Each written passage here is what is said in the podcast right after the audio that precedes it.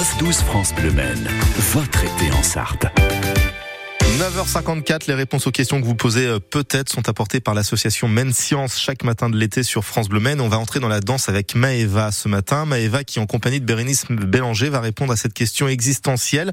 Pourquoi danser procure-t-il autant de plaisir? Alors je n'ai pas besoin de vous convaincre Bérénice. Hein. Dès lors qu'on se laisse porter par la musique et par le mouvement, danser peut être une véritable source de plaisir. Pour certains en tout cas. Mais d'où elle vient cette sensation de plaisir? Est-ce que ça vient du contexte festif ou bien est-ce que ça s'explique par un mécanisme plus physiologique eh Nous allons voir que la danse produit différents effets sur le corps et sur le psychisme, avec euh, pour conséquence un bien-être général et une sensation grisante d'euphorie.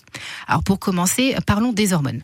Oui, les voilà, les fameuses hormones responsables du plaisir qui incitent à danser jusqu'au bout de la nuit, même lorsqu'on a mal aux pieds. Alors ces hormones, ce sont les endorphines. Elles font partie des neuropeptides, c'est-à-dire des hormones qui agissent sur les neurones.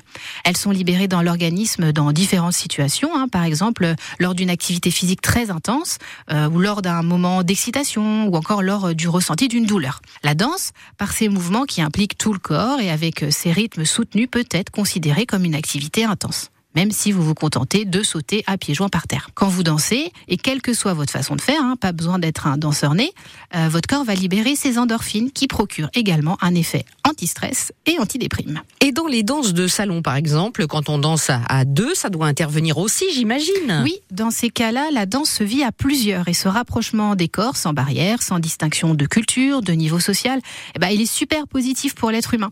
Euh, lorsque plusieurs personnes dansent ensemble, elles connaissent un sentiment d'appartenance appartenance profond, un véritable besoin. Et vous le savez probablement, Bérénice, mais un besoin comblé assure de la satisfaction et de la joie sur le court et sur le moyen terme. Mais alors, est-ce que du coup, c'est inscrit dans nos gènes? Est-ce que les rythmes de la musique nous rappellent, euh, je ne sais pas, les battements du cœur perçus dans le ventre de nos mamans? Bah ça, euh, c'est assez difficile à dire. Mais toujours est-il qu'une musique, euh, vous le savez, avec un rythme répétitif et intense, bah ça va avoir tendance à nous donner des fourmis dans les jambes. Et rien de plus efficace alors que le duo de la musique et de la danse pour que le corps libère une bonne dose d'endorphine.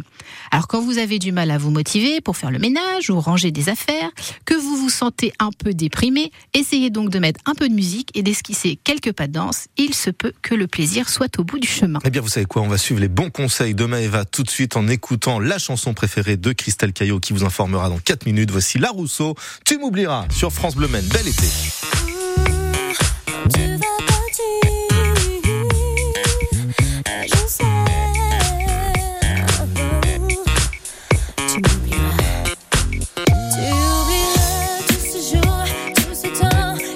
prepared